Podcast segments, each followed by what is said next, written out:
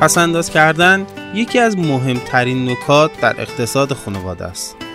خیلی از خانواده ها علا رقم درآمدهای خوب و بالا نمی‌تونن پسنداز داشته باشن. می‌دونید که پسنداز به ما کمک می‌کنه برای زندگی بهتر در آینده برنامه داشته باشیم. اگر نیاز مالی پیدا کردیم چاره ای داشته باشیم و بسیاری مزیت های دیگه.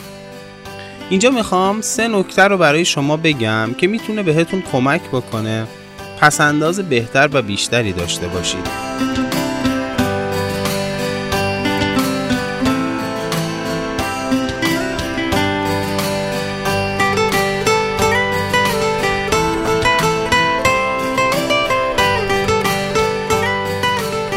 اولین نکته اینه که برای خودتون یه هدف مالی داشته باشید. و برای رسیدن به این هدف تلاش کنید.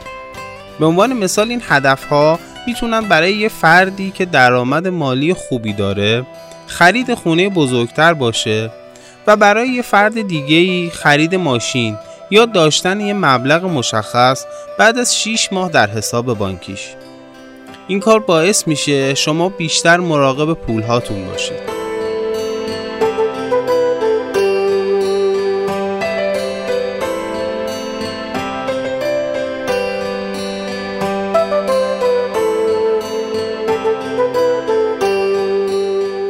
نکته دوم اینه که هزینه های غیر ضروری رو از زندگیتون حذف بکنید.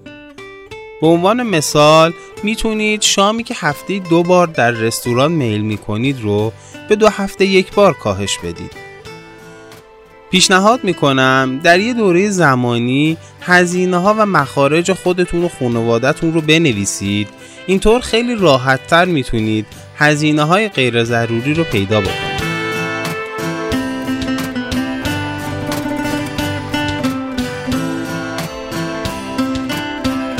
و سومین نکته اینه که برای پسنداز کردن یه حساب بانکی جدا داشته باشید. حسابی که پولهاتون رو در اون بذارید و کمتر به سراغش برید. حساب بانکی مخارج خونه رو از حساب پسندازتون جدا کنید. ترجیحاً حسابی برای پسنداز باز کنید که بعد از مدتی بتونید از طریق اون یه وام قرض الحسنه هم بگیرید. از همین امروز این ستا کار رو اجرا بکنید و نتایج اون رو در زندگیتون ببینید.